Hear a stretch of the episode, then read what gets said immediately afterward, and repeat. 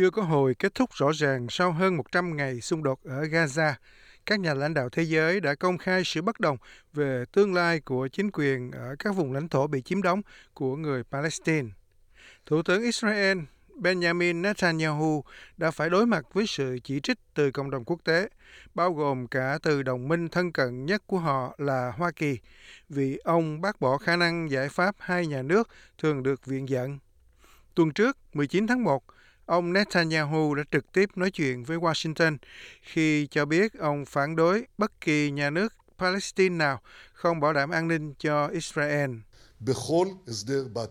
Trong bất kỳ thỏa thuận nào trong tương lai, giải quyết hoặc không giải quyết, Israel cần kiểm soát an ninh đối với tất cả các lãnh thổ phía Tây Jordan. Đây là điều kiện cần thiết và nó xung đột với ý tưởng về chủ quyền. Bạn có thể làm gì? Tôi nói sự thật này với những người bạn Mỹ và tôi cũng đã ngăn chặn nỗ lực áp đặt lên chúng tôi một thực tế có thể gây tổn hại đến an ninh của Israel. Thủ tướng cần có khả năng nói không với bạn bè của chúng ta, nói không khi cần thiết và nói có khi có thể. Ý tưởng về giải pháp hai nhà nước gắn bó chặt chẽ với lịch sử xung đột ở Trung Đông. Nó xảy ra vào năm 1947 khi các nhà cai trị người Anh ở Palestine lúc bấy giờ, sau Thế chiến thứ nhất, tìm cách chuyển giao quyền kiểm soát cho Liên Hiệp Quốc mới thành lập. Ông Ian Parmiter, học giả nghiên cứu và chuyên gia về Trung Đông tại Trung tâm Nghiên cứu Ả Rập và Hồi giáo ở Đại học ANU tại Canberra giải thích. Năm 1947, Đại hội đồng Liên Hợp Quốc đã thông qua một nghị quyết thành lập hai quốc gia ở Trung Đông. Đó sẽ là một quốc gia Do Thái và một quốc gia Ả Rập. Các đại diện của người Do Thái chấp nhận nhà nước mà họ được đưa ra. Nhưng các đại diện Ả Rập, đại diện Palestine đã không làm như vậy vì họ cho rằng điều đó không công bằng. Được sự khuyến khích của các đồng minh Trung Đông trong khu vực, người Palestine đã bác bỏ các kế hoạch mà lẽ ra họ sẽ giữ đất ở Gaza, bờ Tây và Jerusalem cũng như phía Bắc của đất nước nhưng phải nhượng lại quyền kiểm soát các vùng đất rộng lớn mà cho đến lúc đó vẫn là một phần của họ, của một nhà nước Palestine. Điều đó đã kích động Israel tiến hành cuộc chiến tranh giành độc lập vào năm 1948, chứng kiến sự hình thành của nhà nước Israel cũng như cuộc di cư hàng loạt của người tị nạn Palestine vào Gaza, bờ Tây và khu vực rộng lớn hơn. Trong cuộc chiến năm 1967, Israel đã nhanh chóng nắm quyền kiểm soát hoàn toàn Gaza và bờ Tây, rồi khuyến khích việc thành lập các khu định cư của Israel – trái với Điều 39 của Công ước Geneva lần thứ tư tại các khu vực đó. Các khu định cư ở Gaza kể từ đó đã bị dỡ bỏ, nhưng vẫn tiếp tục tồn tại ở bờ Tây. Ông Parmiter nói rằng điều này cản trở giải pháp hai nhà nước ở Israel, nơi hiện chỉ có một nhà nước mà thôi. Bờ Tây và Gaza sẽ là hai khu vực nơi mà một nhà nước Palestine sẽ được thành lập. Nhưng để làm được điều đó, bạn sẽ phải loại bỏ những người định cư khỏi bờ Tây và sẽ không thể có bất kỳ chính phủ Israel nào ở giai đoạn này sẵn sàng loại bỏ những người định cư khỏi khu vực đó. Ông Pamit nói rằng đây có thể là lý do tại sao Thủ tướng Netanyahu, một trong những người phản đối lâu dài và ồn ào nhất của giải pháp này, đã mạnh mẽ nhắc lại quan điểm của mình khi sự tán thành cho cuộc chiến ở Gaza giảm mạnh.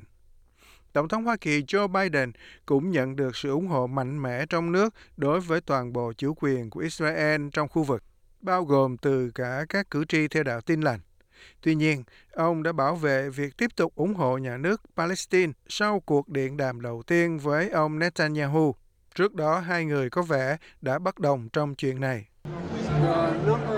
Có một số loại giải pháp hay trạng thái có một số quốc gia là thành viên của Liên Hợp Quốc vẫn chưa có quân đội riêng và một quốc gia thì có. Và vì vậy tôi nghĩ có nhiều cách để điều này có thể hiệu quả. Khi bị chất vấn rằng Thủ tướng Netanyahu đã phản đối giải pháp hai nhà nước rồi kia mà, ông Biden quả quyết không phải như vậy. Nhưng ông Netanyahu đã thẳng thừng bác bỏ lời của ông Biden, nói rằng Ông đã kiên quyết giữ vững lập trường của mình và sẽ tiếp tục làm như vậy chừng nào ông còn là thủ tướng. Tôi đã nhấn mạnh với Tổng thống Biden quyết tâm của chúng tôi là hoàn thành mọi mục tiêu chiến tranh và bảo đảm rằng Gaza sẽ không còn là mối đe dọa đối với Israel. Đó là lý do tại sao tôi nhấn mạnh rằng sau khi chúng tôi đạt được chiến thắng hoàn toàn, sau khi loại bỏ Hamas, sẽ không còn nhân tố ở Gaza tài trợ cho khủng bố, nhà giáo dục khủng bố hoặc người đưa tin khủng bố. Gaza phải được phi quân sự hóa và nằm dưới sự kiểm soát an ninh hoàn toàn của nhà nước Israel. Tôi sẽ không thỏa hiệp về quyền kiểm soát an ninh hoàn toàn của Israel đối với toàn bộ lãnh thổ phía Tây Jordan. Tuy nhiên, những lời kêu gọi quốc tế tôn trọng giải pháp hai nhà nước vẫn tiếp tục. Ngoại trưởng Úc Penny Wong trong chuyến đi gần đây đến Trung Đông đã nhắc lại sự ủng hộ của chính phủ Albanese đối với giải pháp này, cũng như khát vọng chính đáng của người Palestine. Và Tổng thư ký Liên Hiệp Quốc Antonio Guterres đã lên án những bình luận mới nhất của ông Netanyahu về quy chế nhà nước của Palestine. Việc từ chối quyền trở thành nhà nước của người dân Palestine sẽ kéo dài vô thời hạn một cuộc xung đột vốn đã trở thành mối đe dọa lớn đối với hòa bình và an ninh toàn cầu, làm trầm trọng thêm sự phân cực và khuyến khích những kẻ cực đoan ở khắp mọi nơi. Nhưng học giả Pa Mitter nói rằng ý tưởng về một nhà nước Palestine riêng biệt bao gồm cả một nhà nước phi quân sự như được đề xướng trong Hiệp định Oslo năm 1993 mà không thành, giờ đây có vẻ gần như không thể thực hiện được. Những người, bao gồm cả những người từ chính phủ của chúng tôi, những người kêu gọi giải pháp hai nhà nước về cơ bản, đã hủy bỏ giải pháp đó. Bởi vì giải pháp hai nhà nước trong tình hình hiện có 500.000 người định cư ở bờ Tây hiện thực sự không còn phù hợp nữa.